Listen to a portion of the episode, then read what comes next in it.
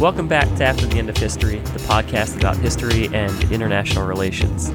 If you're tuning in for the first time, welcome to season three, where Mario and I will be taking a closer look at the news around the Russia Ukraine war. You can find the full recording on Patreon, where you can support us for as little as a buck a month just to help keep the lights on over here. And if you're trying to decide whether you want to support us at all, you can check out previous seasons on Spotify or Apple, and you can find the full first two seasons there for free. So, tonight, our second episode of the season, we're discussing how foreign policy intellectuals from uh, a breadth of political views have responded to the war over the last three months. Uh, really, four months. I guess we're coming up on four months now. So, we're talking about IR theorists like Wertheim and Kupchan, to the more left oriented Alexander Zevin at the New Left Review, and Thomas Meaney, who who appears uh, in various journals, but a, a longer piece that we'll talk about from The Guardian. And we've noticed some patterns in the discussion that we've tracked since we started the podcast a couple years ago.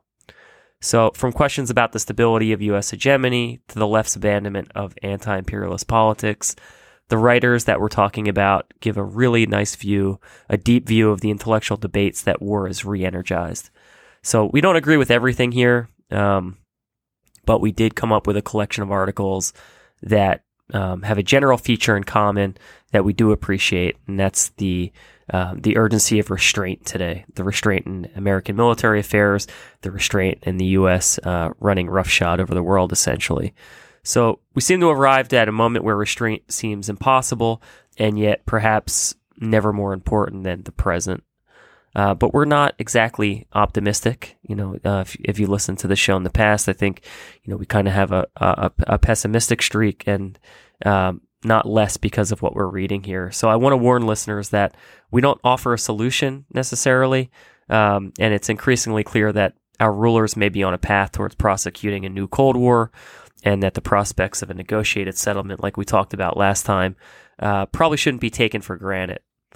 And, you know, neither has the, the anti NATO left particularly provided even an iota of material resistance to what the United States is prosecuting now as a proxy war. So if you need a trigger warning, uh, we'll just say the situation is bleak from where we stand. Um, but with that, without crying or laughing, uh, we just really seek to understand. So, um, yeah, I guess that's my long winded introduction to this episode. Um, if you want to hear the whole thing, again, give us a nod over at Patreon. Just a buck a month will get you uh, access to all of our uh, latest recordings and, of course, the backlog of what we've done for uh, almost three years at this point.